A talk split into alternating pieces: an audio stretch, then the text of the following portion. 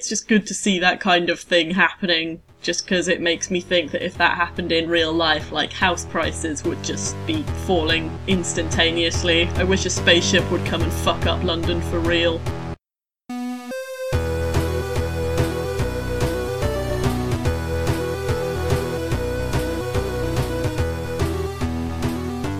Oh, hello there, and welcome to episode five.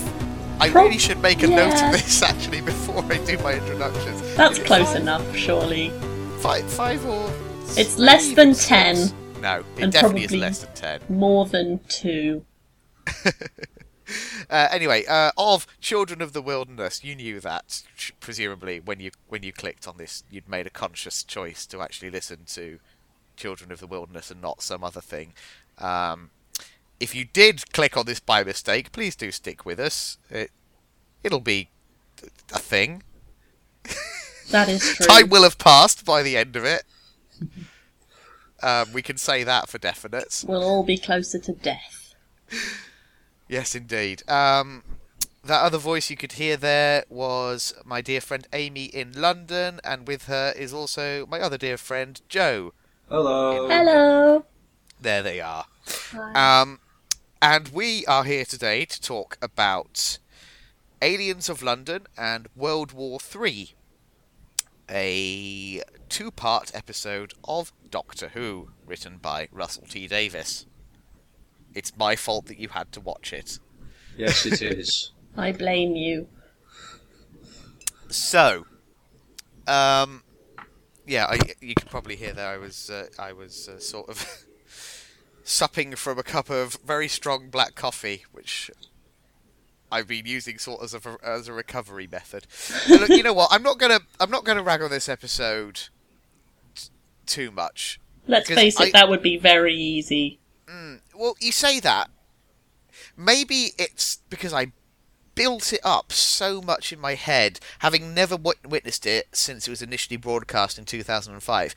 I expected it to be worse than it was, which isn't to say that I thought it was good, but in my memory, I built it up to be basically the worst Doctor Who ever. That's not And I true. don't think it quite is. I think it has a few redeeming qualities, a few individual moments I actually quite enjoyed. Um, but anyway, we'll get to them as we Did- get on. did What, you what were your enjoy What were your guys' initial impressions? Well, to summarise the episode, a cabal of uh, flatulent fat people have infiltrated the United Kingdom's government at all of the highest levels. Um, And that's the episode. And also, then there's a thing at the end about 45 seconds. Yeah, we'll get to that. We'll get to that. But uh, uh, what, what, I, what I mean is, how did it make you feel, Joe? Um, God, ultimately, like, just really, I was so sick of running. Like, uh, the Downing Street's not that big.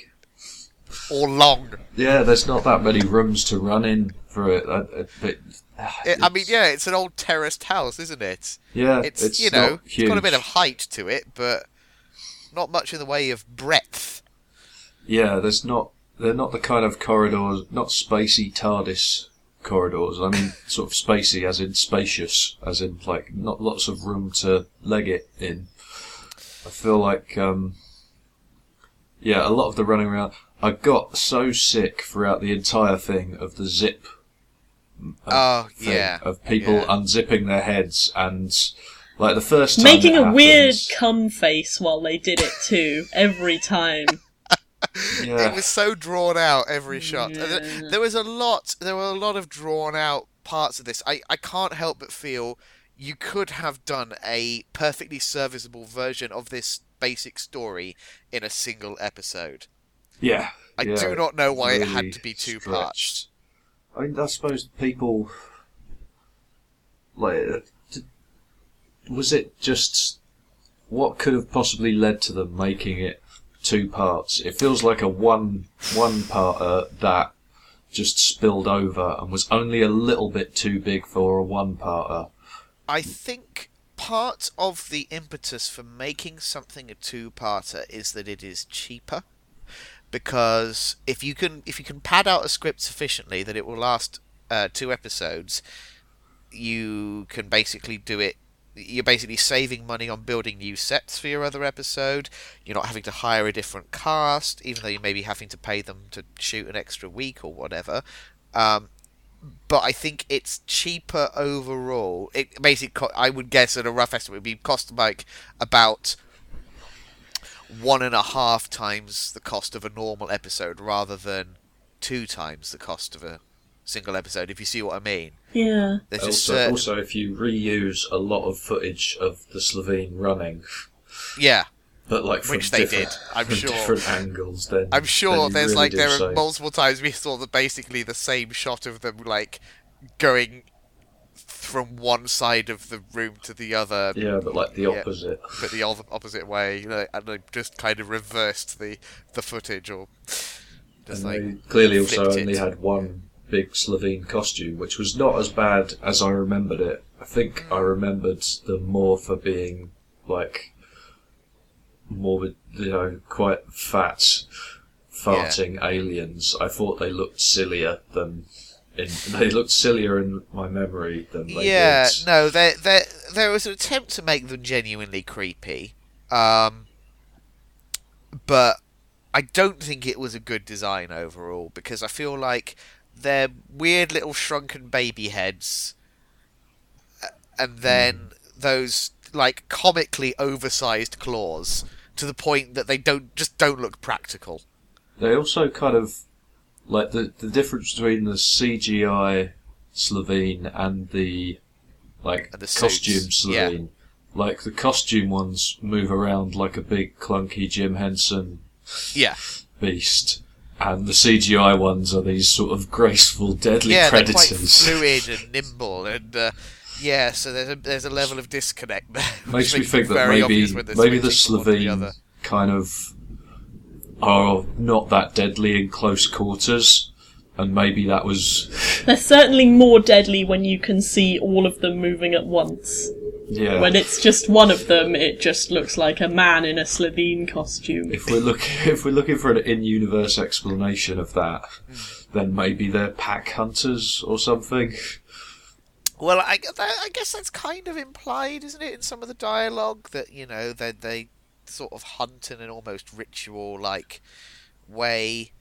Um, I don't know. All of that kind of expos- expository stuff about Slitheen culture that got sort of slipped in there just got buried under the kind of evil teacher, demon headmaster quality of the acting from the various Yes. Slitheen.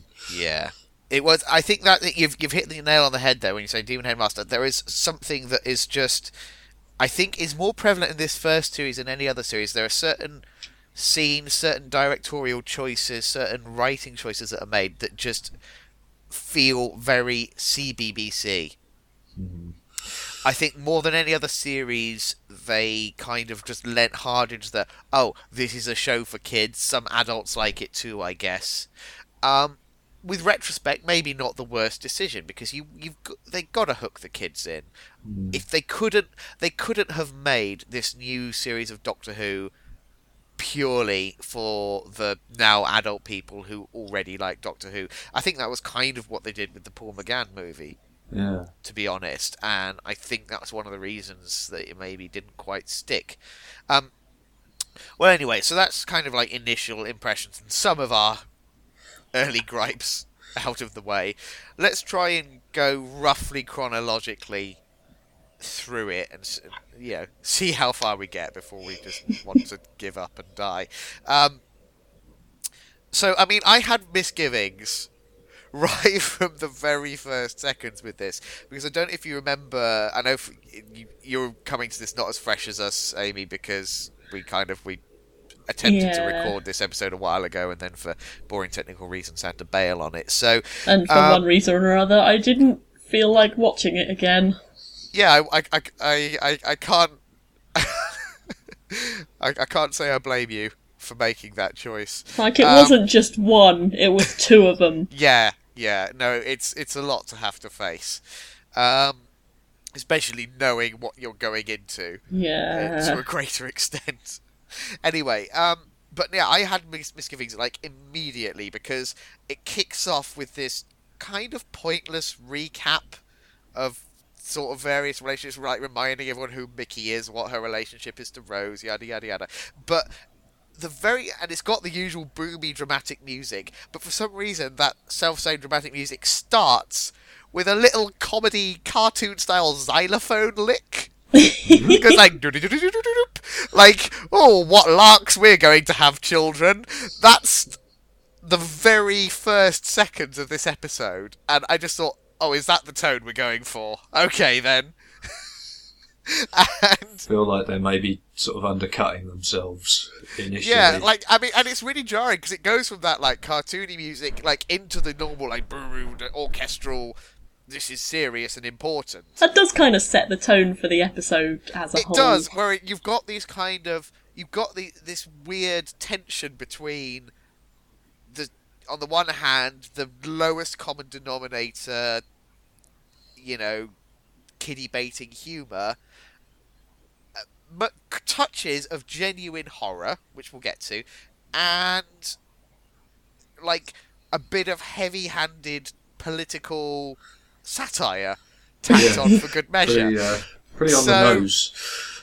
Like, So not, yeah. not not really, not pulling any punches, but also like not really aiming them particularly well. Like, I don't know much about punching people, but aiming is certainly part of it. yeah, that's, you probably have to. Yeah. So anyway, um, so then we get to the episode proper. Doctor and Rose show up in present day London, uh, so that Rose can check in with her mum. The Doctor says they've only been gone twelve hours in like her time. Uh, and then of course Rose runs off. He sees the wanted poster we see Jackie's reaction, and it turns out it wasn't 12 hours, it was 12 months. So, let's just unpack that a little bit. Um, first of all, it's yet more evidence that the Doctor is, at present, really shit with the TARDIS. If you think about what some of the later Doctors do um, in the new series, where they're you know, traveling in time with pinpoint precision, um, especially in Steven Moffat episodes, because you know that's how he likes to use time travel. Um, to, to, to, to, to go from thinking it's twelve hours to twelve months, that's a That I is thought a they were kind of more playing it as a like he doesn't really care enough about the difference between that amount of time. Oh, like if you're a maybe. ti- if you had a time machine, like that's still quite an acceptable window over the course of all time ever. I hadn't That's thought pretty about it that way. Yeah, no, that's uh, may, maybe maybe you're right. Maybe that is kind of uh, what was being implied there. He Um, did seem to give less of a shit than he should have, based on like the emotional reaction he got when Yeah. he put the put Rose and her mum back together. Yeah, I mean, the th- my big question coming away from that was, why didn't Rose then immediately turn to the doctor and say, "Can we go back? Can we try again with this?" And basically, Maybe, maybe landing a time machine is a bit like parallel parking. Like even if you do it not quite right, if it's good enough, you just sort of you're like, You just ah, I can't with be it." asked. I, I, I'll have to take it all the way out and then go back in again. I just I can't be bothered. You see, even if it was as flippant as that, a line of dialogue from the Doctor explaining why it wouldn't be practical for them to attempt to go back and and, and, and maybe you know get it a bit more precise, that would have been fine. It's the fact that Rose doesn't even think to ask that bothers me. It's like she realizes in that moment her mother has been put through a year of absolute hell. They've got a time machine. Surely they can fix that. But she doesn't think to ask. Maybe it genuinely doesn't occur to her. I mean, it seems like it. It doesn't seem to occur to anyone. Well, she is Um, she is basically treating the time machine as a as a, a protracted gap year. So, like, he prob- probably doesn't understand that it can be used to like alleviate suffering. Yeah, I mean that's the thing. There just seems to be like a kind of just they they deal, deal a little bit with the emotional fallout out from it, but by with by twenty minutes in, it's just sort of like shrugged and like eh, no harm done. We're here now. Well, at least you're all right. Let's maybe um, cancel all of the internet hate sites for Mickey, yeah, and uh, that's the other thing. Yeah, 'cause of course it doesn't Maybe clear his name with the police, Mickey as well. like- Mickey has basically been suspect number one in a kidnapping possible murder investigation, and he's and, and, and again he's just like, oh well, you're here now. like no, well, they express kind of Mickey's sort of the the thing that they use. Like Rose's mum, kind of very quickly slips into, "Oh, I was, I'm, I'm livid at you, but let's have a cup of tea or whatever." Mickey is the point at which they're just like, "Oh no, wait, yeah, it is, it is still like it's a really bad thing that you've done."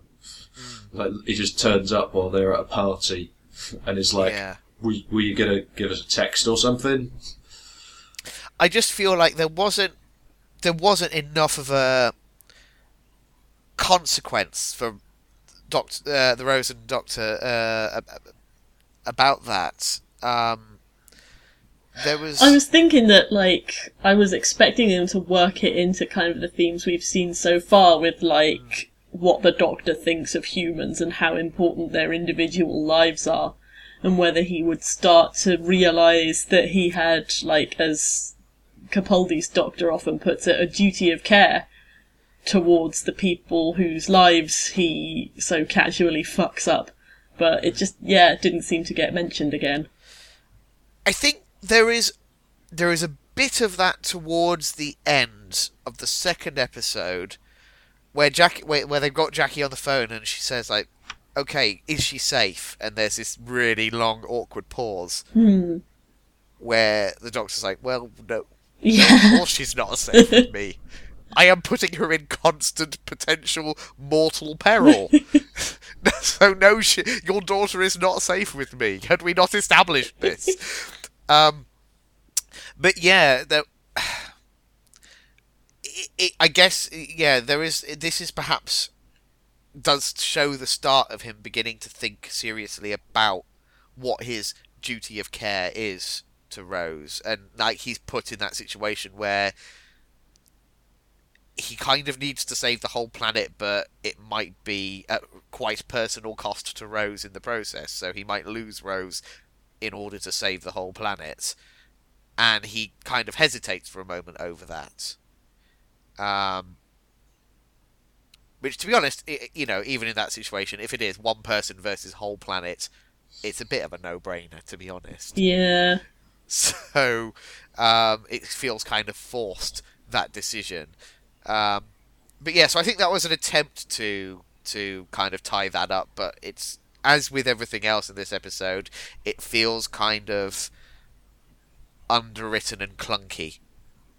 Um, so anyway, um, moving on, moving on from that, uh, we get the alien ship crash landing. We get that one shot of it going through Big Ben, which they used. I, I remember them using in every trailer for the series. They use it in the preview for this episode. Wow. Like it seemed like the BBC wanted to use that one shot at every available opportunity. they were so Yeah. proud of it. I, I imagine it was like it must have been an expensive CGI shot for them. That really stuck in my mind as well. I was wondering when the last time they used it would have been. and just based on how familiar it seemed, it can't have been all that long ago. No, I wonder if they've been working it into flashbacks. Yeah. and stuff. Um, yeah, they do love that shot. But uh, the thing that always annoys me with it is, as it goes through, you hear the bong of Big Ben, bomb, and that's and I, I don't think you is. get Uh, that cleaner sound. Is that not where the bell is? I think the bell's I mean, slightly is- above the clock. Oh. Well, it still would have bonged, I imagine. Well, from it, the it impact bombed, alone. but I don't think it would have been a nice, crisp, clear, resonant bong. I think it sort of would have just like because it would have been hit and then it would have rebounded. and Mm, just a Like, lot of just loud physically, clanging. If it's if it's not uh, you know in order for it to hit it needs to have you need one good hit with the clapper and then for it to just hang there and resonate but it's got all other bits of detritus of the ship just tearing through it I mean, that was the So- first. That was the That first would sign. not be the noise it It's, makes. What uh, bullshit. I mean, it seems like it was kind of an inside job. Um, I mean, do you know what the melting point of clocks is? I do not Well, the melt the melting point of clocks, like the melting point of steel, is uh, is is not high enough. The bell, the Big Ben, it couldn't have couldn't have fallen and bombed in that way. Uh, that you have to you have to just look at the science, and it's right there. And I think it, it was, you know, You trying to tell I- us that rocket ship fuel can't melt steel bells? No, no, it can't. Wow. The Well, the, the government, uh, What the you say government makes a told lot of tell sense. you what, if you if you send me if you send me some uh, links because I'm sure there are various There's a, there's probably YouTube videos great about it. depth. Um, I will yeah I'll I'll bung them in the show notes. It was a Uh, heartening scene anyway. It's just good to see that kind of thing happening. Just because it makes me think that if that happened in real life, like house prices would just be falling instantaneously. I wish a spaceship would come and fuck up London for real. Yeah, I'm sure it would it would be of great benefit to you on a personal level. Yeah. Um, so Rose the Doctor, um, re, uh, well, the Doctor is reacting with like just undiluted glee at the sight of uh, of an alien ship crashing London because, as he says, you know, this is the humans making first contact, um, and you know, it's a chance for the human race to kind of level up, so to speak. to become Um, interesting enough for him to care about. Yeah. Um, so he wants to go and get a close close look at it, but of course, the, because of the throng of other people and security people and what have you, excuse me, they He ends up just sitting at home watching Yeah. telly. yep, and I really don't think that a TV show that is engaged in spectacle television, like that is all about the oh my god, look what we're doing this week, is that sort of event hmm. television, which it might not have been at the time, I suppose, uh, but a show that does engage in that should really draw attention to how boring it is sit, to sit at home and watch television in that show. yeah, it's. I I have a feeling because it's been a while since I've watched a great deal of Russell T Davies's series, but I feel as though this is going to be a recurring theme with him, a recurring trope of just all the exposition taking place via news broadcasts. And that one And- particular news broadcaster who seems to to stay on Waterloo Bridge for like two days. like he spends two days just standing on water. Waterloo Bridge. Yeah, um, well, let's hope he was being paid overtime. it wasn't like it was any of, any of it was even happening at Waterloo Bridge. Andrew But Marr that's was, where he was. was at the place where it was actually happening. just sort of doing that thing that Andrew Marr used to do before he got his own show, where he'd just stand outside number 10 and talk sarcastically about whoever happened to be getting out of a car. Like, oh, Yeah, here's that- some prick. That yeah, the the Andrew Marr cameo because again that that's kind of we get we get not only Andrew Marr but also Matt Baker from Blue Peter. Was it Matt Baker? Was that the one? Yeah, really Yeah. like scrambling. Oh, oh, and the Blue Peter dog as well. I was happy to see that particular. I think it was, was it Jess? Was it? Fuck, no, sorry. There were a can't lot of those dogs. What was the? It's almost certainly dead now. Yeah, yeah. Yeah. I, That I, dog is whatever no the longer name of alive. that particular dog was that Matt Baker had, uh, I was I was pleased to see that dog just sort of sitting in the background while he mutilates a cake to look like a spaceship. But yeah, uh, the the, the whole let's get cameos from other BBC people, uh, BBC people. That is such a Russell T Davies thing. Yeah, it's like, Like- uh, oh, you're watching television, but it's sort of like television inside television, and look, Yeah, it's all you know part of the wider this is- world. And It's it's one of his ways to make things feel realistic and grounded. I think. but it Yeah, doesn't quite it- work because you you're expecting presenters to act, and even though they just got to act as themselves doing their normal job, because Yeah. they're not using the it, the environment's slightly different. So, like Andrew Marr in particular. Andrew Marr really sucks at pretending to be Andrew Marr doing his normal broadcasting. Oh. He has difficulties. It's really like he he really doesn't. The line readings are just slightly off, mm-hmm. and it makes and it just makes it all the more obvious. Like I feel like if they just hired an actual actor to be a random BBC style reporter, it would have been a lot less clunky and obvious. It's also very of its time as well.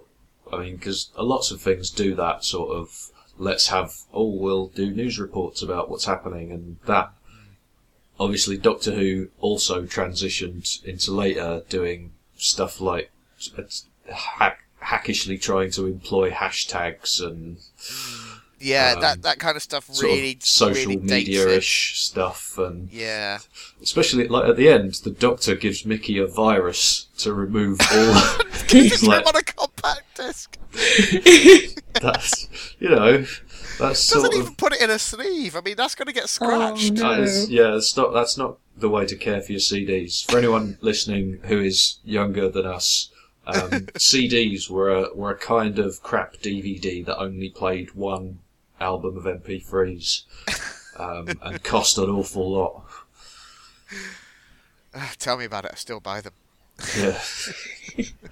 very occasionally when I can afford to. But um, yeah, that's yeah, that, yeah. It it does date it. But, Like but very much like Mickey is a an internet conspiracy theorist, so was the bloke who Mickey and Rose went to see in the very first episode of this series. Um, he wants all information removed of who was the internet. There's not been this kind of complete cultural embracing of the internet as yet. It's still kind of a place for um, sort of shut-ins. yeah, and yeah. There, conspiracy theorists. there is And I- that kind I of attitude with it. like that kind of gets melded into the sort of um, the government has been infiltrated at all levels. Uh, 9/11 conspiracy theorists, war in Iraq, um, that whole melange of stuff. Yeah, it all kind is- of just gets folded into it, doesn't it?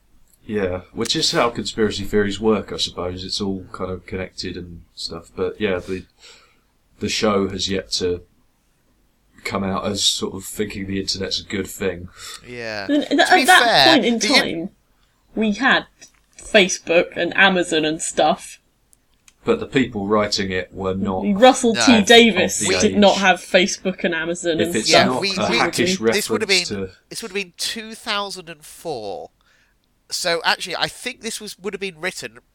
Russell T Davies probably wouldn't have been aware of Facebook when he was writing that series because I'm pretty sure I joined Facebook um, in 2005 because that was my, you know, our first year at uh, at uni, and you know, and, and it was in its vestigial stages. This was back when poking was a thing. It was, a- On it was actually a social network. It was just what it was. Just Facebook. That was Yeah. what it was. It was a slightly cleaner version of MySpace. yeah, that was pretty much its whole thing. So, yeah, we are still kind of the, the internet landscape was very different back when this was being written to how it is now. Um, but having said that, if I were Mickey and living in this world and its version of the internet, I would also be a bit of a conspiracy theorist because, um, correct me if I'm wrong, but doesn't he basically fire the missile like via the internet? Oh yeah. Yeah. There was, there did. And he It seemed kind to all be happening on Internet Explorer. Everything he was doing, like when he hacked into He Unit. probably had to use Netfit, Netscape for that. yeah, Like, I, he- I don't think I, Internet Explorer 2 or whatever he was on at the time would have been Yeah. able to handle that. yeah. I love how the it would've had to password was have just a gone to Netscape. one word string. It's just That uh, was Yeah, the same exactly. at No- every no- level. No numbers, no. Yeah, it's just the same password for everything, mate. Yeah, and that's the thing. It's the same password for unit for the. You just say, yeah, that one password will bypass everything else. That's not how passwords are supposed to work. Someone better not tell What? the You fucking can't have like that. some kind of skeleton key password that will trump all other passwords. I'm gonna try and use it to log into Mark Zuckerberg's Facebook account. I bet it works. But yeah, so like that was yeah. That is some but you know what? Even that is not the most egregious like misrepresentation of technology in this two-parter. For me, the thing that takes the absolute cake is when Jackie phones the helpline and mentions TARDIS and the Doctor, and then it cuts to the close-up of someone uh, of just that string being typed into a search thing, and when they type in the Doctor, suddenly all the computers at 10 Downing Street start flashing red alert the doctor there's no suggestion that there is any way to stop that flashing red alert or interact with it in any way No, mate, so that's overrides just basically everything. just immediately lock down all of their computers so they can do nothing but display that one message Well, it's literally any time anyone, um, well, not Google's. What's their in-universe search engine? Oh god. It was from the first episode. I search See if. I've got it in my dot notebook. now But um, when any time anyone types, uh, "How do I have how do I get an appointment with the doctor?"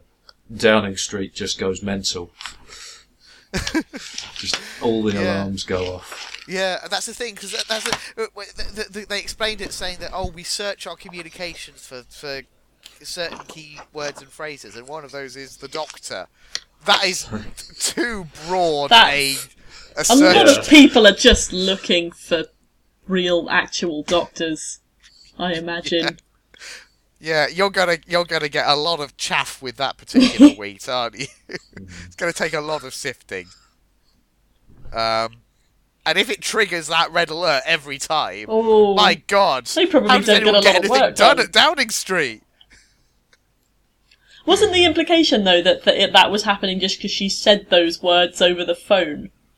I think, uh, well, it, it, she would say the words and then it would cut to to, to the word being typed into a Hmm. a a, uh, a text box, God, is this like, like, someone was th- then manually. They were taking down the call and they were manually hitting search on it. I guess this is that's the kind of thing that people had anxiety about to do with communications surveillance.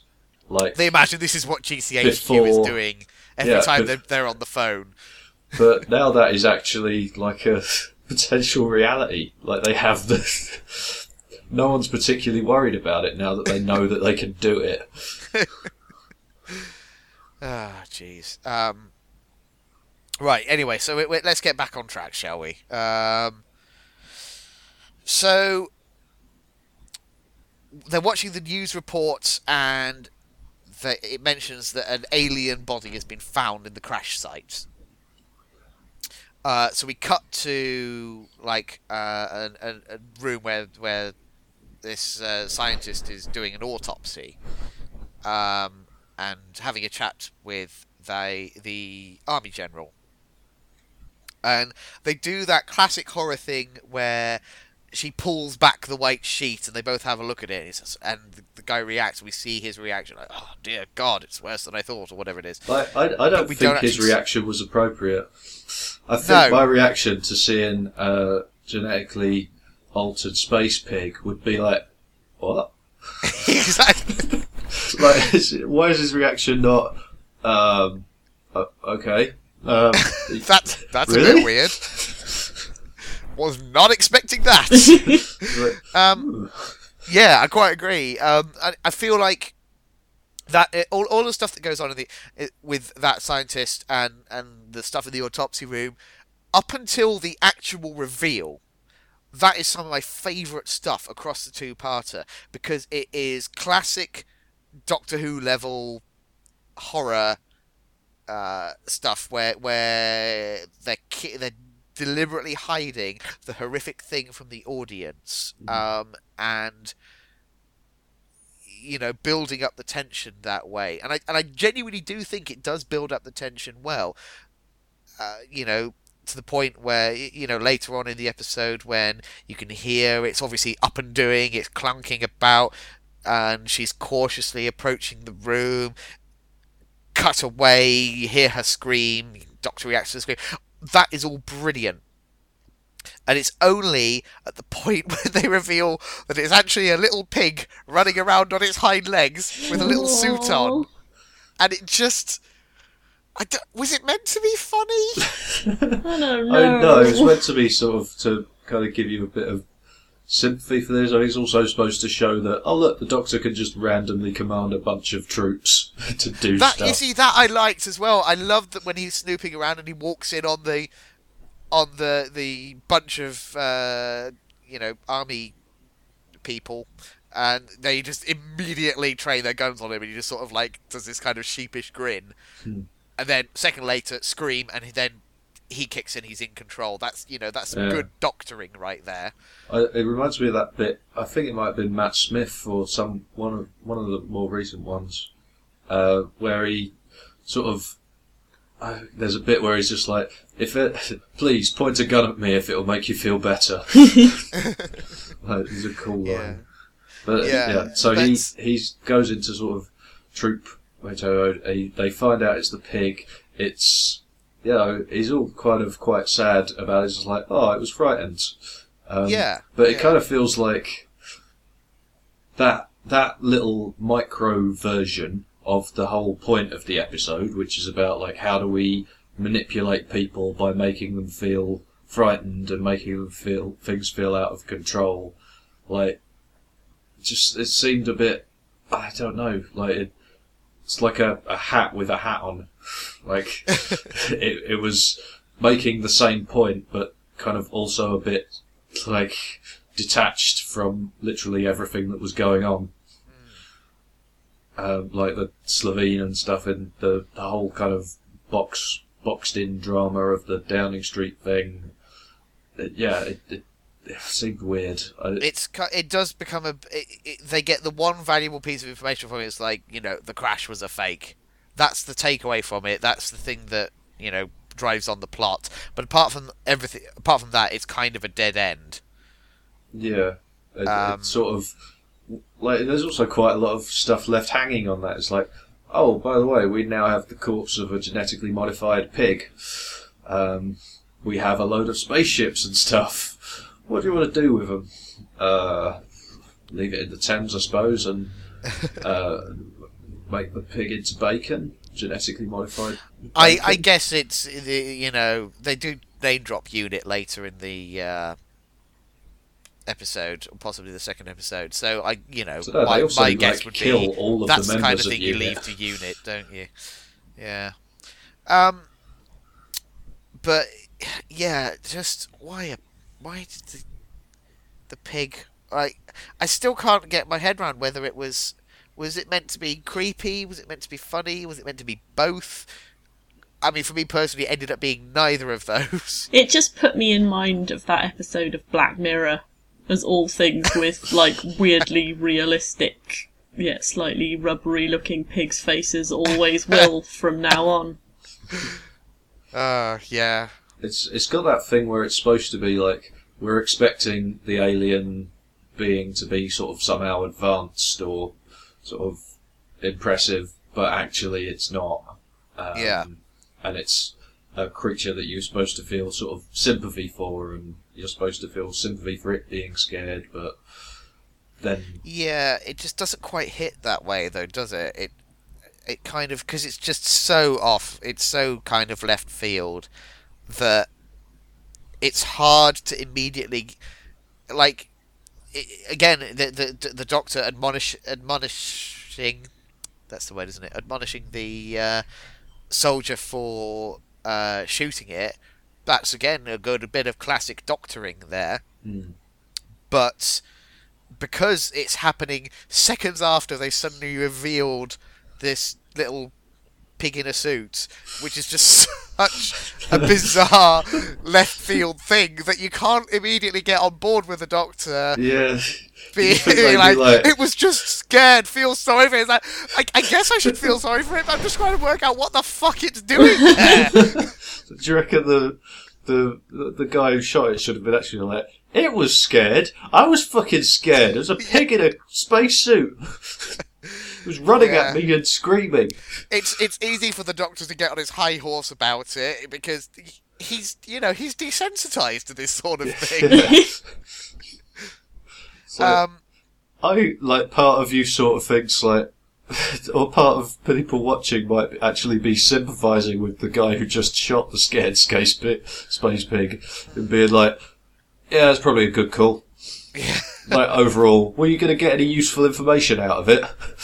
I don't feel like these army people were very good at their job. They just obey the orders of anyone who shouts at them loud enough.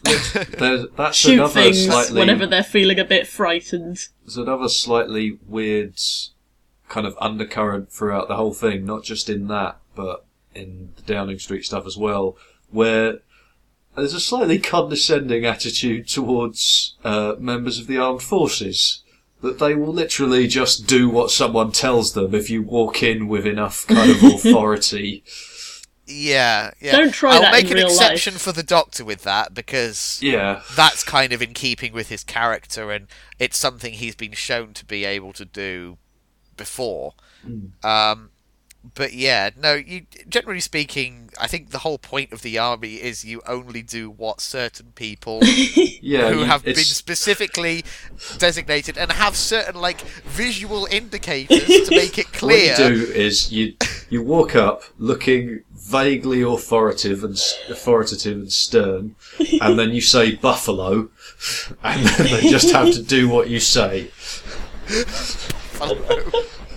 Was the whole buffalo thing ever explained? Why buffalo? I Does that don't explain? know. Buffalo. Not you know. really. I don't think it was. I guess it's one step up from be- being Single password. dictionary word. Right, Imagine if well, the magic password was just password and no one else had ever thought to try. Well, I mean, why would anyone think to try buffalo? It's what B U F F A L O. That's seven, seven, eight characters. if it's seven characters, then that's below the minimum. Yeah. Like, generally speaking, these days, you can't create an account for anything with less than eight characters. Yeah, sort of seven or eight characters, all all alphabet, not alphanumeric. Um, I wonder if Russell T Davies uses it as his own password. I wonder if we Oh. can hack into his emails with that. Let's try it before we put this episode up and alert him. He'll definitely be listening, Yeah. just in case. Oh man. Okay, so yeah, so let's. This is kind of the point at which the episode does get like deeper into the whole Downing Street side of the plot, as we get introduced to Harriet Jones, who obviously, I, I don't know if you guys remember, Yeah. but she does kind of factor in pretty much throughout um, Russell T Davies's run on the show. Um, so we get our first introduction, and I think she's a really interesting character because I think if you were writing a script today and you needed an MP character, you would never write a character like Harriet Jones. Would you would never write write a portrayal of an MP that is that sympathetic. no, you would not, for good reason. There's just this kind of like I don't want to say naivety, but there is a degree of optimism and respect. Not like I, I think it's very important that she's a backbench MP hmm. because like I think even now, you know, even the most hardened cynic will will concede that there are certain individual backbench MPs who keep their uh, own constituency work their focus and who are hardworking and dedicated and yada yada yada. But with everything that we've had subsequent to you know over the last sort of 10 years where we've had the expenses scandals and the coalition and now the Tory government and all the rest of it. Without wanting to go into Well, like masses of detail, it also gets really the- derailed um, into real world politics. But yeah, just no writer is going to write an MP character like Harriet Jones anymore. Well, I mean, she, they, what they're also doing there, a lot of the kind of fallout from like Wakefield and the Iraq War, um, the dodgy dossier, blah, all of that stuff, tended to at least focus on kind of the cabinet Yes, and that it was a centrist kind of exercise of, of manipulating the overall thing, the Yeah. overall situation to to your own ends. Yeah. Whereas now the view is much more that they are all, with very few exceptions, kind of bastards. Yeah, they're all just playing the game. That's the kind of that. That's the kind of default attitude for a lot of people, and um, you know, with reasonably good grounds to Yeah. support that view. So, um, yeah, I just thought it was kind of very interesting that you would have this kind of this. I mean, I, I will say that I do think even even then it was kind of it was an it was an idealistic portrayal of what a politician could be, rather than saying we definitely have politicians like this, but like more kind of wouldn't it be nice if we did? But um, now it was kind of like you say, oh, wouldn't it be nice if we had MPs like Harriet Jones? Well, yes, it would, but it's just that you know that's. Wouldn't it be nice if we had magic pies that allowed us to see into the future? Yes, it would but nice. it's not realistic, is it now, Russell T Davies? Oh my god, you could call them scrying pies. Scry pies. Ah. But uh, um, yeah, the, I mean that that's the sort of opposition that he's trying to create between the sort of the high-minded, let's fabricate an excuse to use all of the nuclear weapons, um, megalomania and sinister, evil cabal at the centre of government, and the members of government who are at the periphery, and that's sort of what he's draw. He's trying to sort of draw a kind of contrast between between those two kind of areas of it, I suppose. And it, yeah, it works. She's a. I mean, she men- even mentions um, that she's not one of the babes, Yeah, uh, which is one of the. They seem to do it with literally every prime minister. I'm assuming they will do it with every prime minister from now on. Whenever that prime minister high well appoints uh, an amount of female politicians yeah, to their cabinet. It was Blair's babes and Cameron's cuties and lots of deeply Yeah. demeaning things. yeah. Pretty icky. uh, but yeah, that's that's one of two pieces of distancing they do because also later on, um, they make a point of giving her the dialogue where she basically says not quite explicitly because I don't think they specifically mention it, but basically that she voted against the Iraq invasion as well. Um, I, don't Yeah, I can't remember the exact line, but um, but certainly they do kind of make that clear. Like, no, it's okay. You are allowed to like this character.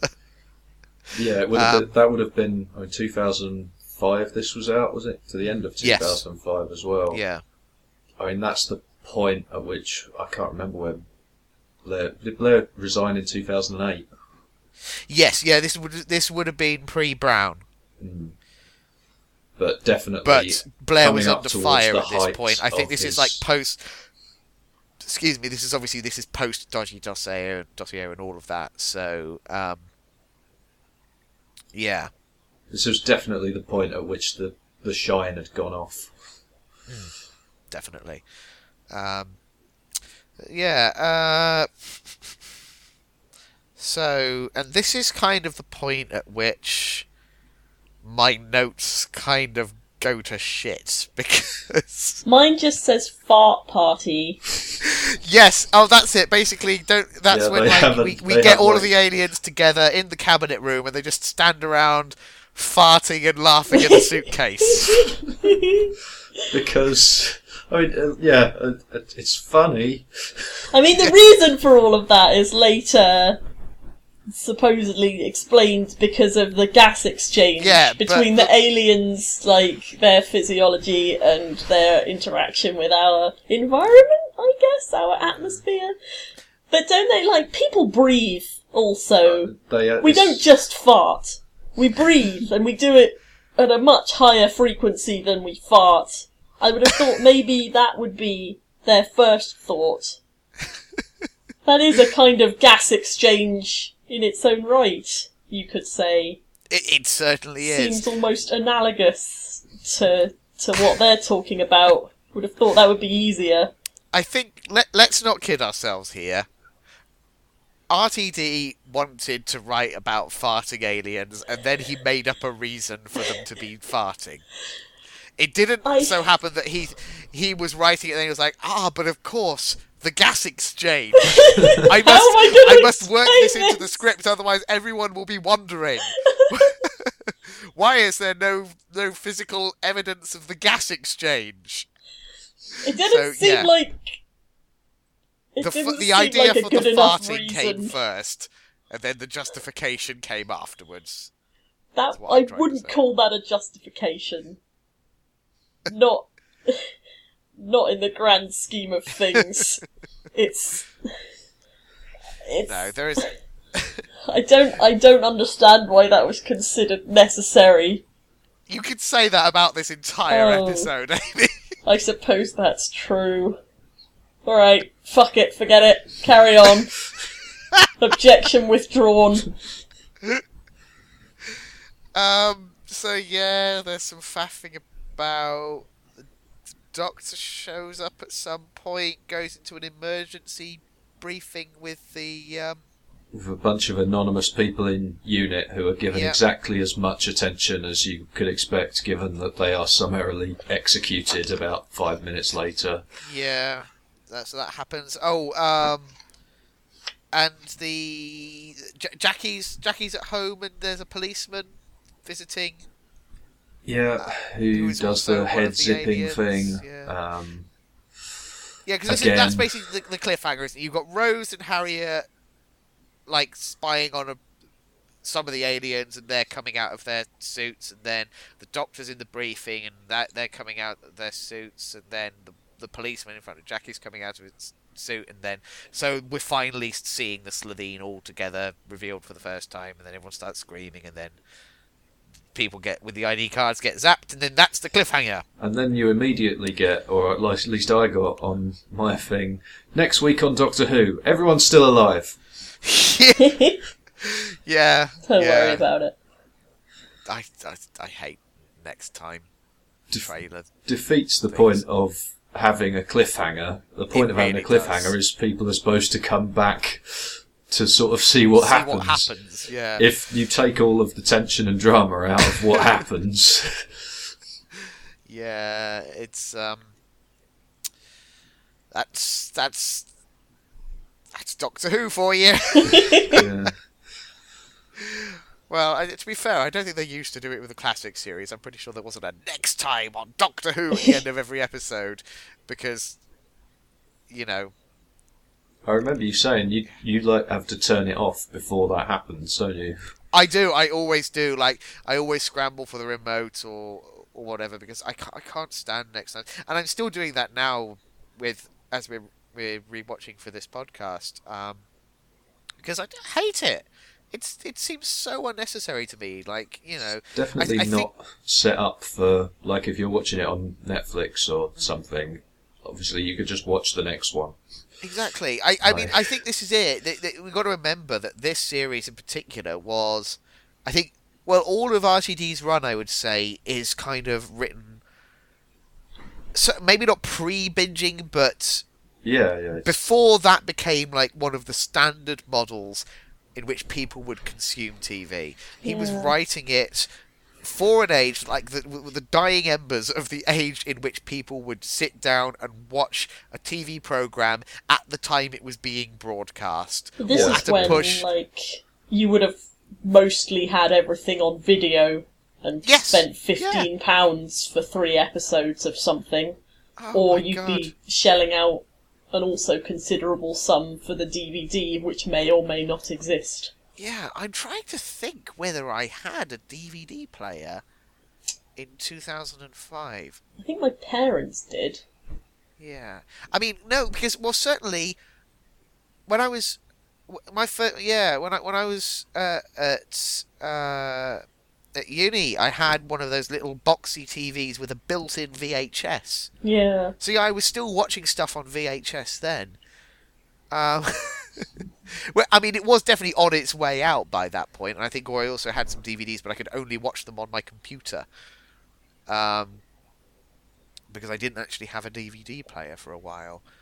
Um, Are, are but we- yeah, it's it, so it that just goes to, to show how quickly that we have transitioned away from from that into now, like you say, Netflix and iPlayer and, and all the rest of it. And, and I think it's much clearer if you look at something like the, the Steven Moffat era of Doctor Who that he is kind of partial, even though it's mostly episodic. There is a much stronger through line through his series. There is more of an an understanding that people are probably going to watch the whole thing and they might potentially watch it all in one go, you know, or Yeah. crammed in over a, a few days as opposed to watching it week by week. Yeah, there's like way less chances that people were just going to miss one and not be able to see it. Yeah, yeah. I mean, but that said, we, what we started talking about the the next week on Doctor Who thing, which has been Yeah. there consistently, kind of completely undercuts what type of television they were making at the time, which was getting people to come back. Yes. Like, yeah, I mean, it, uh, I, there is. I think there is a skill to cutting together a, a, a, a next time preview in such a way that it teases you and gets you intrigued, and uh, for for what's going to happen next, without just giving away major plot points. yeah. Um, It was one of my favourite jokes. I can't remember what TV show it was in, um, Yeah. but it was a sketch show of some. Uh, someone was saying that they don't like, they, they can't stand Battlestar Galactica, but they love that show that's on before it, previously on Battlestar Galactica. Because it's always the opposite thing. They, they did the same at the start of this, didn't they? It's the sort of Yeah. bookending it with a previously on or next time on thing. They're close to continuity, but like the medium doesn't really allow it in the same way that sort of Netflix or like some streaming bingey service now does. Yes, yeah. Um, so yeah, so we- we're at the halfway point. Uh, the, the the second episode, I've only just watched it like an hour ago, and I've made notes here, but it seems to be, to my mind, it seems to basically consist of three long scenes with like like there's one long protracted chase scene with the doctor and the Slitheen. One very protracted scene in which the doctor and Harriet and Rose are all locked in the the, the armored cabinet room and Having that's intercut with the scene of Mickey and Jackie in Mickey's flat Fucking up a Slitheen with a chair. oh I love that I I, I, I love that basically Mickey just shows up. I mean, the Slitheen is already clearly of no harm, uh, uh, like, not going to do anyone any harm immediately because it's just being tasered and is just standing there, shuddering all electric And then Mickey is like, right, I gotta handle this. Fucking Picks up a lamp it. chair, breaks a chair on it. it doesn't like it doesn't react or move in any way, and then he just grabs Jackie and they run. So it's just like, well done, Mickey, you just broken a chair. Perfectly good. Oh, I he then uses a chair to stop it from getting into the room for a while. Just sort of props it up against. Honestly, I think the Slitheen like chairs are their stairs for for Daleks, like the way to defeat a Dalek prior to them flying stairs.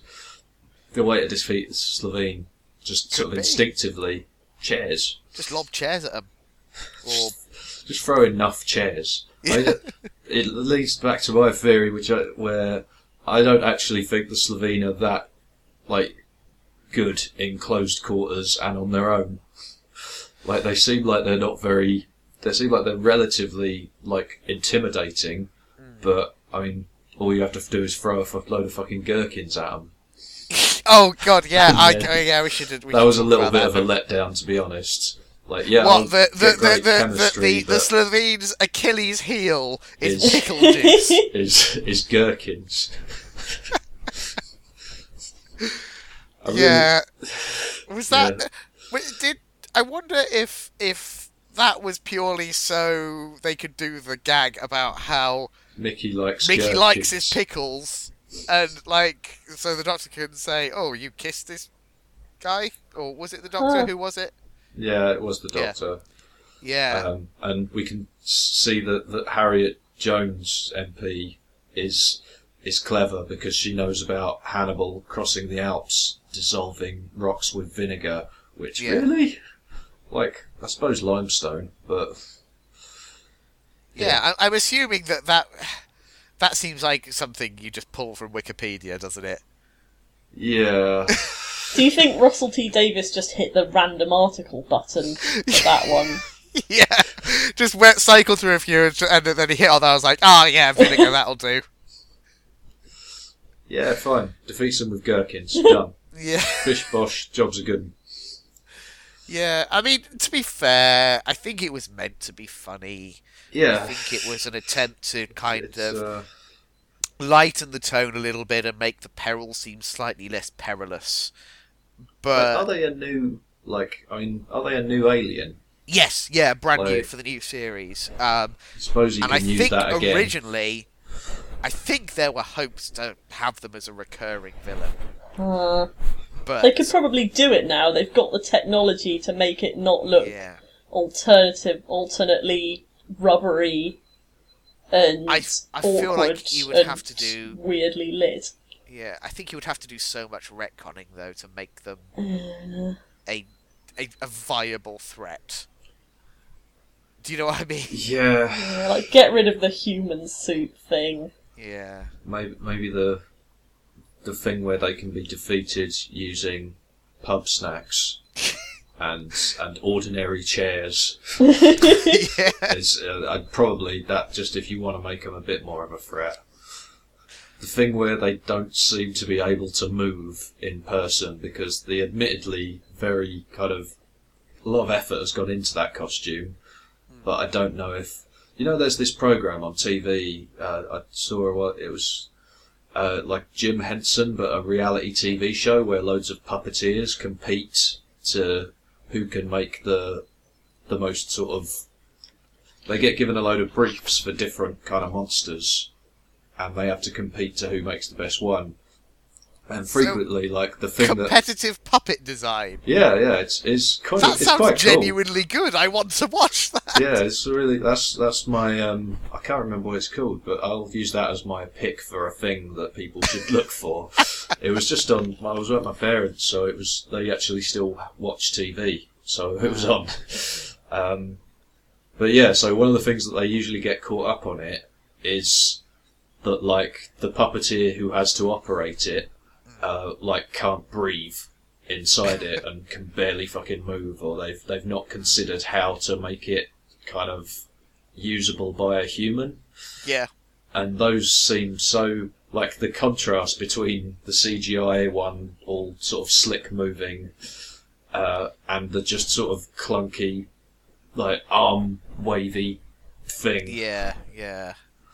It's yeah, it's it's a really obvious distinction, and it it does diminish the the kind of the level to which they come across as threatening. Like they just seem impractical. Like I say, they've got these enormous talons, but then you don't see them actually like impale anyone or even imply that they can impale. They just sort of like Push someone up against a wall. yeah, that's like the, the most physically threatening thing any of them actually do in any of the the episodes.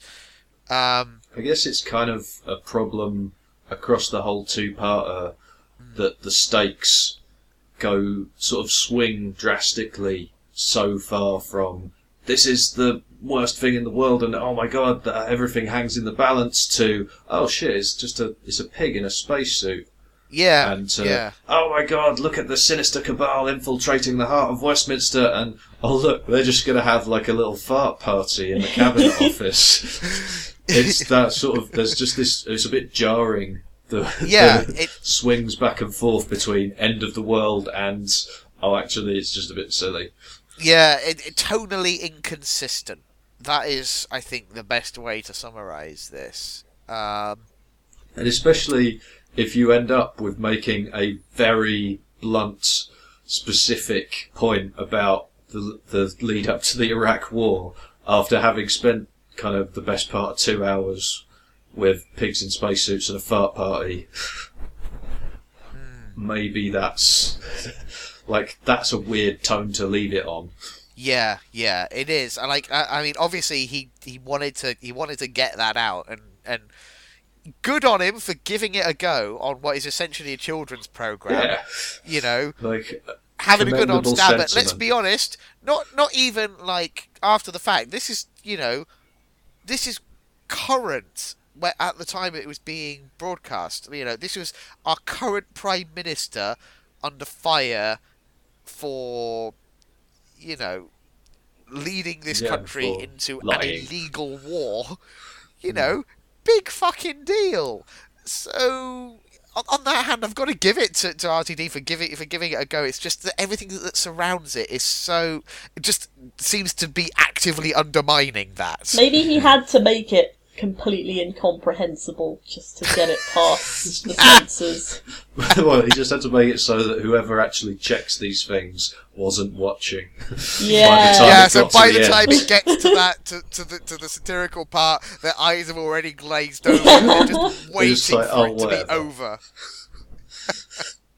But I'd like, I, Yeah, I get the I sense that some things are kind of consistent with that overall, and but you can't really see it leading to it at all. It doesn't get set up in any way that makes it a lot like the whole sort of contemptuous attitude of the Slitheen and the kind of like smugness of them and that sort of thing. That that kind of I suppose could be related to the kind of attitudes of, of the sort of the central group around Yeah. that. But also, they, they, yeah, it's just kind of, it's not, that's me being trying to make links. That's not something that was very obviously suggested.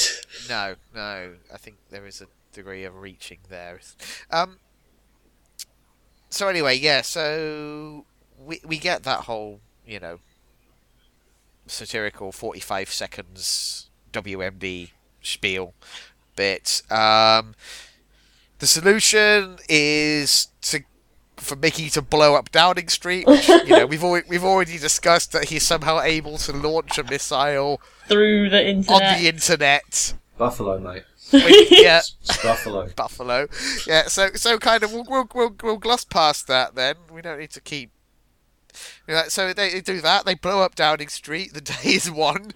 Hooray! Um, That's a, is that like a wish fulfillment episode? Yeah, like cabinet there? office been destroyed. Most of Britain's political elites have been turned into sleeping bags by big green babies. Britain can descend into anarchy finally. No, it's so fine. It won't because Harriet Jones is going to go and give what I think is an oddly triumphant speech, given that people will. Uh, I think she gets the tone completely wrong, considering that no one on the outsides has seen what has just gone on. They don't know that they've won. All they know is that a missile just destroyed Downing Street.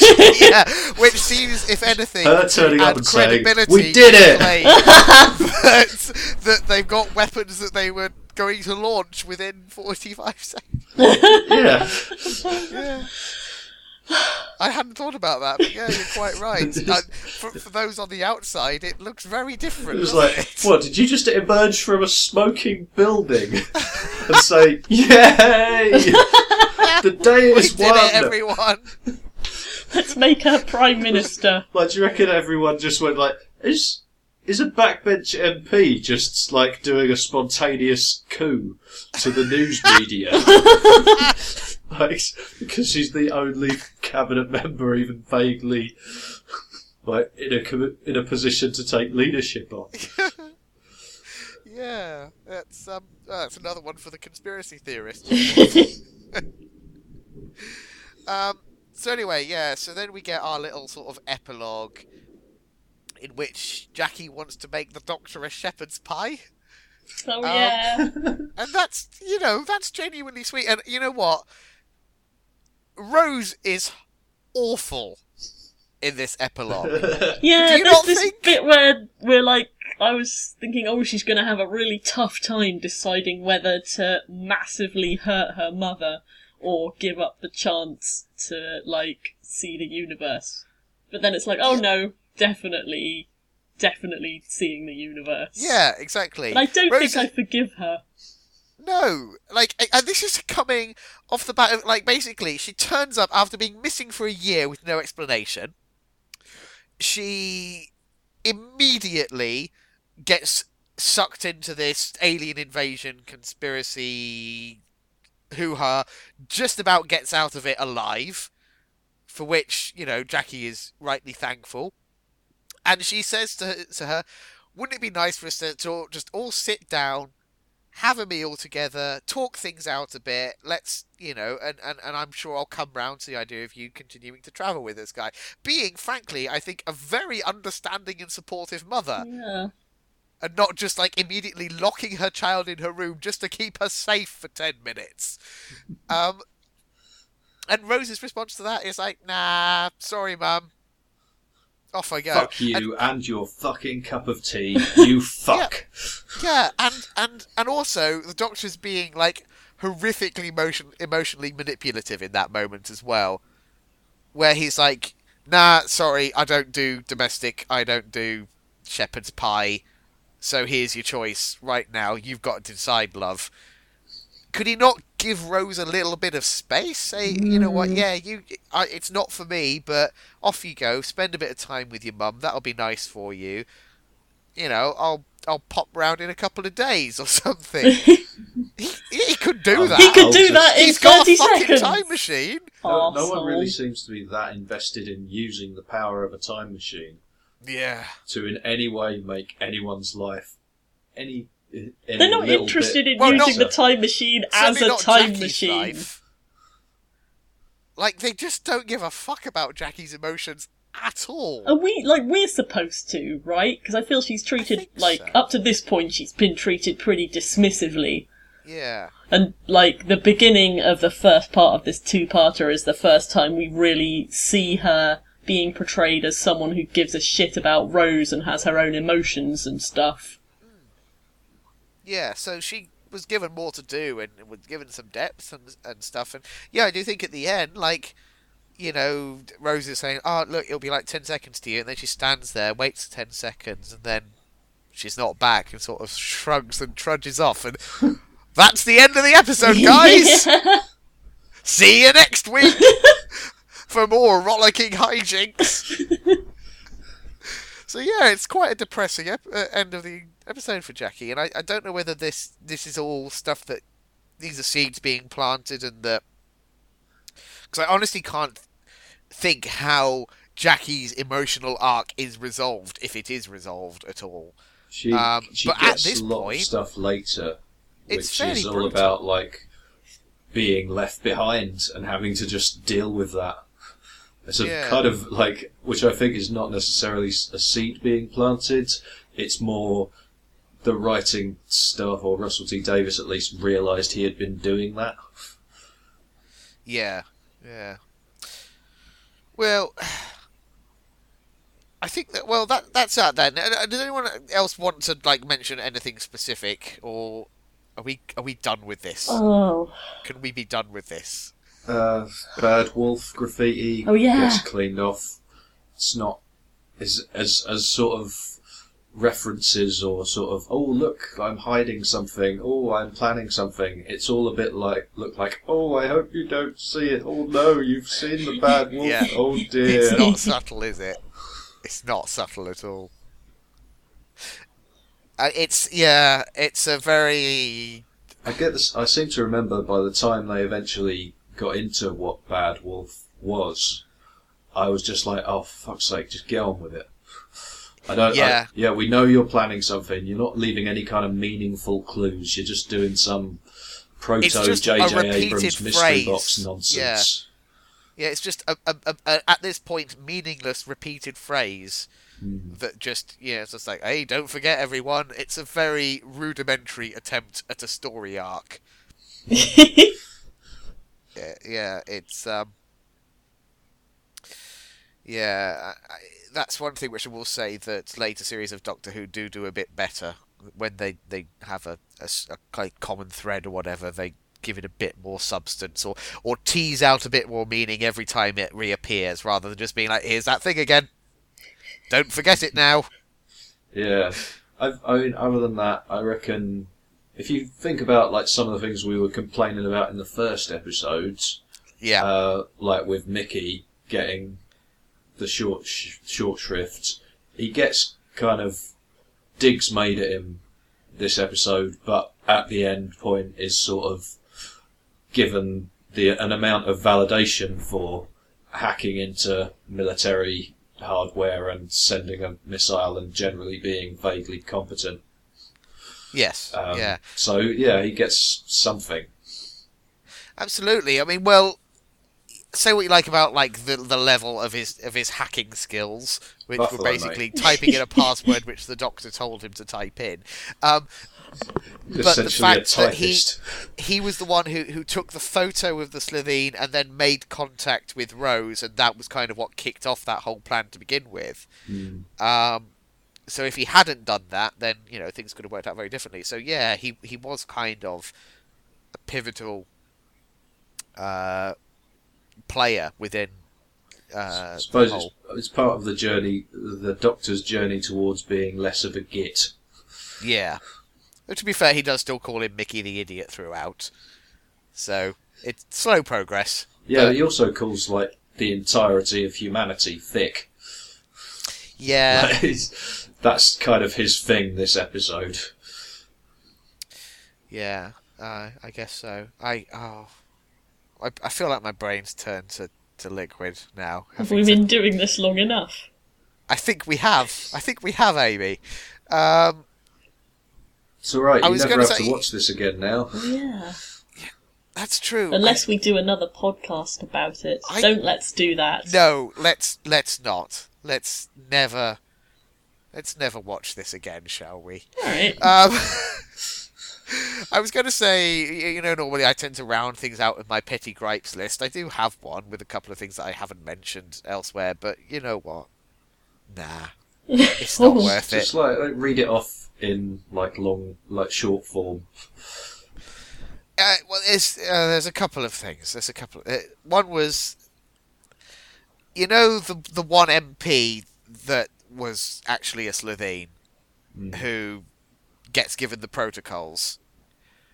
And when Andrew Marr mentions him, he was he was he not also meant to be like some backbench MP or some member of some minor committee? Yeah. Like not a not a significant figure. Where's the deputy prime minister? Was it was Oh. it ever explicitly? said- They said the prime minister was missing. They didn't say anything about the deputy prime minister, did they? No. Or say the chancellor, or that they didn't say like pretty much the entire cabinet has gone missing. It was just where's the prime minister? So presumably, Turns out he was just in a cupboard. yeah. So like, Like, did no would, one check would the they cupboard? not have gone with someone else over that one MP?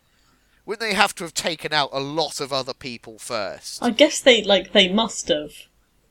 But Everyone it's never must really be made dead. clear, is it? No, it's not. It's just just the prime minister that they mentioned being missing. Anyway, so that niggled me. Mm. Um, and the other one was, do you remember that the the policeman, uh, at the end, near towards the end of the first episode, when they're unzipping their suit, they have a massive, obvious zip on their forehead. Oh. Yeah. Like under their hair mostly. Like, yeah, like I think they like, they pull their hair back and then they, they they've got like a big zip and they pull it along.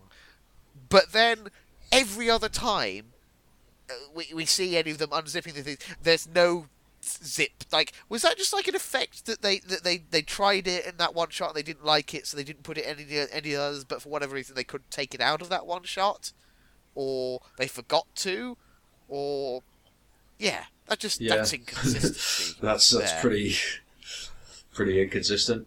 I mean, Yeah. this is a species that knows how to genetically modify a pig to make it just sentient enough that it can be terrified. Yes. But yeah, Uh, they are inconsistent with their zip usage. definitely. So but but that's it. I mean, like that. Everything else I've kind of like mentioned in in context. I think it's yeah. This episode has been a long list of petty gripes. It really has. But but the thing is, th- the thing that fr- I find frustrating with it is, as I say, I didn't hate it as much as I expected to, even though we've done, almost nothing but complain about it over the course of this episode. There there are good elements in there. There are things that I liked about this episode, like like some some of the individual lines. There's some good writing there. I really liked Harriet Jones's line uh, to Rose when Rose is like, "Oh, well, can't we just nuke them?" And she just says, "You're a very violent young girl, aren't you?" I thought that was a great line, and it was really well delivered. and you know, the Doctor gets a few, and I loved the stuff up until the reveal of the pig. I loved all of the stuff with the autopsy and stuff because that was, like I say, that was proper old school Doctor Who, classic horror. You know, that could, if if if the reveal had been handled differently and if it wasn't a bloody pig, that could have been a really good creepy sequence. But like every time there is a good decision, it gets undermined by a bad decision. It feels like in this episode, um, which makes it a very frustrating and ultimately quite a disappointing watch. I think, but there are these sort of isolated pockets of goodness in there. So I can't just like flat out dismiss it and say it, it's terrible from start to finish. If it had been one episode, it probably would have stood a chance of being a lot more watchable. I think you're right. I think there's so much of the, the shittiness is down to sheer padding. Like mm. if if they'd kept it to one episode, they wouldn't have had time for the fart jokes and They also know- wouldn't have had time to do a big dramatic zip head openy thing Oh. every time. oh, Like, how good long do they spend just doing that? that must have been like ten minutes of the total running time. Making two us look at their faces. Uh, Oh. yeah. all right then. All So done now. ratings, ratings. I mean, I I've done a, a big spiel about how inconsistent I found this stuff. So I'll just say because there are pockets of goodness, I can't rate it as low as I might otherwise. But overall, like I can't recommend it to anyone. I can't say this is good Doctor Who. It's not. It is bad Doctor Who. So I'm hovering between a three and a four.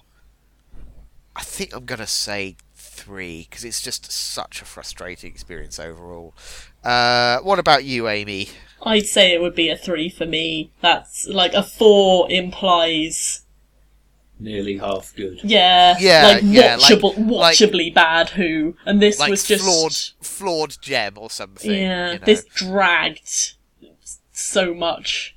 It wasn't Yeah. just all of the odd choices that were made and the jarringness between the sort of CBBC-ish, as you say, tone that they were trying to strike at the same time as trying to be genuinely creepy. It was just everything took too long. Approximately twice as long as perhaps it should have. So yeah, that's a three from me. What about you, Joe? Um, I I've literally just watched this, and it was not an enjoyable way to spend two hours of my morning. so, uh, and I feel resentful of that. But uh, yeah, so I'm I'm it's really fresh for me Oh. right now. So I'm going to go for a two.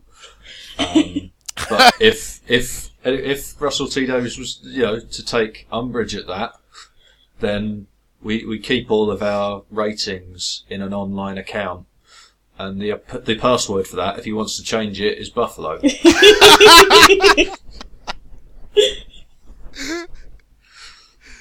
Oh dear. Right. So then, It's uh, not the password isn't Buffalo. The password is uh, the melting point of steel. um, it's a con- it's a big conspiracy. Indeed. Right. So, um, just a quick reminder that uh, we do have an email address. I've not checked it recently. This, let's be honest, there's nothing in there. But anyway, Yeah. if you do want to email us, you can do so. Children of the Wilderness at gmail.com.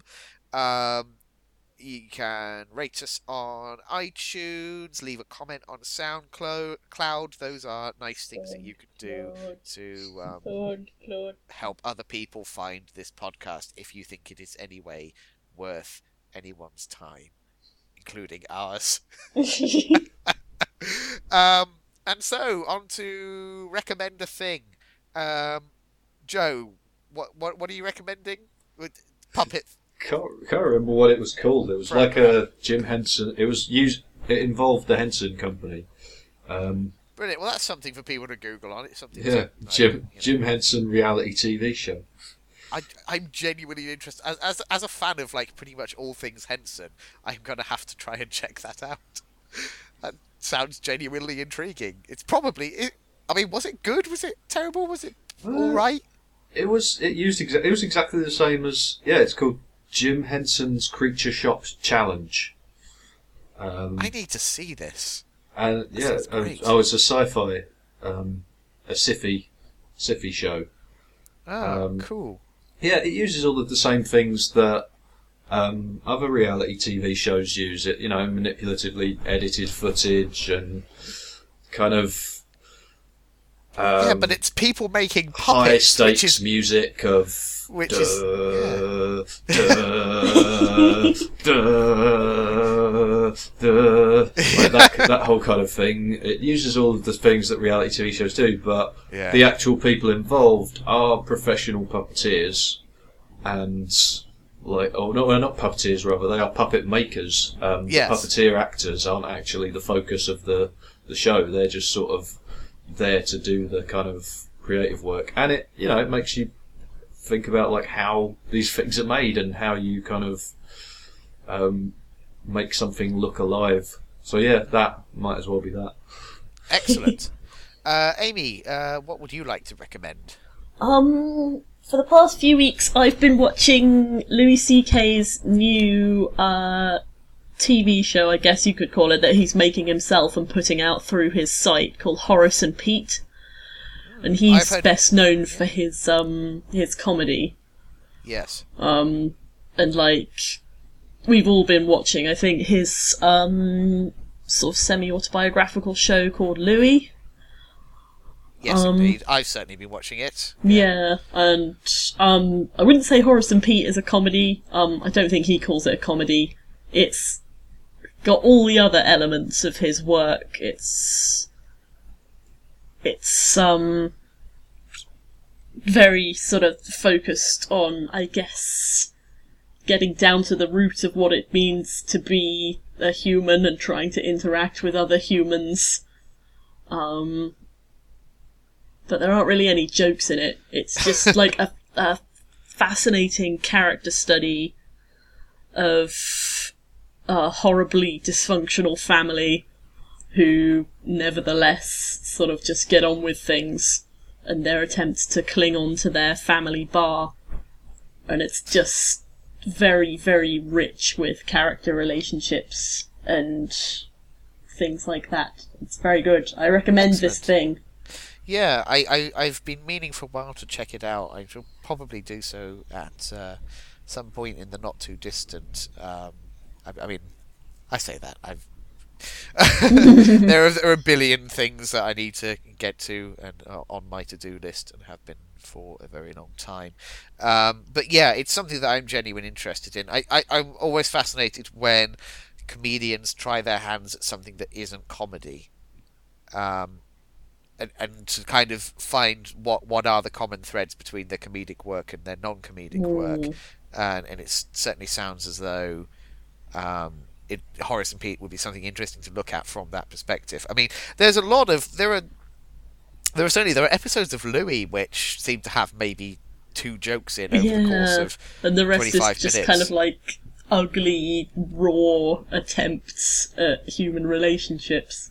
Yeah, yeah, which is something like I think Louis C.K. is very good at. He's very good at like sort of peeling off the skin of humanity and seeing what's underneath. Mm. Um, so yeah, I'm very intrigued by this project, and also I think the fact, the way, in, from a sort of media nerd perspective, the way it's being put out Yeah. is, um, you know, it's being produced entirely independently, um, and you know, put online f- for people to just cough up a few dollars, and there's your episode, which I think is very exciting. Um, I mean, you, you can, we can. I don't want to. I could go on forever, but uh, you, there is the whole question of like, it's it's all well and good. Someone like Louis C.K. who has a very high profile, who has worked for a long time within um, the the normal media system, to then kind of go it alone.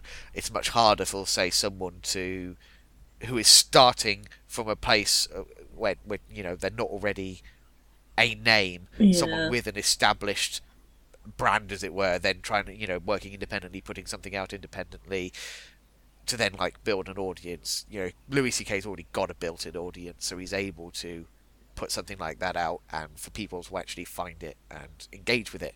Um, but nonetheless, it is cool that he's doing something where he is circumnavigating Yeah. all of the usual network bullshit, and it's so you're getting a very undiluted dose of, you know, exactly what he wanted to make, basically. It feels like this model of selling something shouldn't be working, but apparently it is. Like charging Yeah. sort of three dollars an episode, which is quite a lot for what you would usually pay, but apparently like what it costs for him to be able to continue making it. Yeah, It just seems like it's reached a tipping point where that sort of thing can be worth that, and that's quite cool. Yeah, yeah. So it's it's interesting, and I'm, I'm glad you've been enjoying it because I've I've been reading, to be honest, mixed reactions. I think bec- partly though because a lot of people went into it expecting a comedy. Yeah. which um, it's uh, obviously is not. Uh, but anyway, um, yeah. So that's yeah. I'll let you know eventually what I make of it when I get round to it. Um, but before that happens, um, I will probably be ploughing through every episode of Robot Wars. that is what I have been doing recently. Um, uh, recently, it was announced that the BBC are bringing back Robot Wars, which makes the ten-year-old in me dance around with glee because Robot Wars was such a big part of my childhood. It was an institution for me and my brother. Um, and I, I've uh, as uh, to kind of like gear myself up for the new series. I've been I, I skipped the first series, which was hosted by Jeremy Clarkson, who I like. I cannot, I can't, I can't, I can't like bear more than a minute of Clarkson on my TV screen at a given time, um, without just feeling physically ill. I'm glad I've forgotten about that. Um, so I've, I've I've started at um, the start of series two, and it's just been a joy because you know a mix of robots that I've completely forgotten about, like including um, one. spe- Speaking as someone who now lives in Yorkshire, there is there was a contestant from Yorkshire that that was just the most Yorkshire robot imaginable, where i- its chassis was an old microwave, and it was powered by the motor from a, the windscreen wipers from a Mini, and it had the flimsiest plastic snowplow on the I, front. I hope that I hope that in the new series they don't kind of lose that. Like, I'm sure I, they I don't won't. want people just sort of who uh, buy a pre-made drone and put like a hook on it or something, or I don't. I don't think they'll allow that. I mean, one of the things. with a staple gun, staple. Yeah. sounds What- like what- to it. one one of the things that is great about about the classic uh, series of Robot Wars, and I think was never lost throughout its run, was that you did have these these terrible homemade ten minute bodge jobs bumping up against like people who are like serious lifelong engineers who have spent like ten grand in some cases on this, you know. Incredibly souped up robot of their own design, but still at the end of the day, it's just a big remote control car with with a hammer stuck on. You know, th- th- there's no getting away from the fact that it's just inherently ridiculous. Um, however much or little or time and money is spent on building these things. Um, so yeah, I love it. It it holds up. It's all on YouTube. It's brilliant. So yeah, Robot Wars. It's great. I hope the new series isn't shit. Um, so I think that's that's just about everything, isn't it? I'm just. Is there any other stuff that we have to do? Let me just scroll back up to my running order. um, no, that's it. So next time we are going to be talking about Dalek. I wonder what that episode will be about. Nice. We'll Oh, we, we didn't do the, the the social justice time war, but there was really Ah, nothing yeah, to yeah. do with You it. This, got you got anything for that, Joe? literally, other than you know, this has not done good things for the political visibility of people with IBS. Um, Copious amounts of fat shaming. I oh felt. God, yes, Body that was one images thing I did want to mention. Yeah, that, I mean, speaking as a portly gentleman, I, I yeah, a portly made a Doctor Who fan, sad. David. What's that? Sorry. a portly Doctor Who fan. Yeah, who never heard of such a thing? What rot! Um, so yeah, the, the the whole fatism stuff is a bit, and again, you know, was there was an attempt to justify that within the episode. episode oh, it's easier for them to fit into big people, but A but Slitheen wouldn't have fit even into the most morbidly obese person's skin. They're very tall for a start. Yeah, they seem to have yeah, some well, they, they said they've got like the things around their necks. technology. Shrink a little further. Leave Yeah. fat people alone, maybe. Yeah, I Do you think, think maybe that's something that Russell T Davies just secretly believes and wants to put into it? Like he genuinely believes that fat people have are hiding evil aliens inside them. perhaps, perhaps he does. Um, um, but yeah, so that's, yeah, social yeah, that's a bit justice time war was bullshit this week. Other than like Mickey got actually acknowledged as a competent human. Yeah, which was nice for him. Um, so anyway, yeah, that's everything then. I think. Uh, so yeah, next episode, Dalek. Perchance, will it contain one of the titular monsters? we just don't know. There's no way to tell unless you watch the next time on Doctor Who thing, which I did not. um, so yeah, that's it. Thanks very much for listening, and uh, hopefully speak to you again. Distant. Bye bye, everybody. Bye. Uh,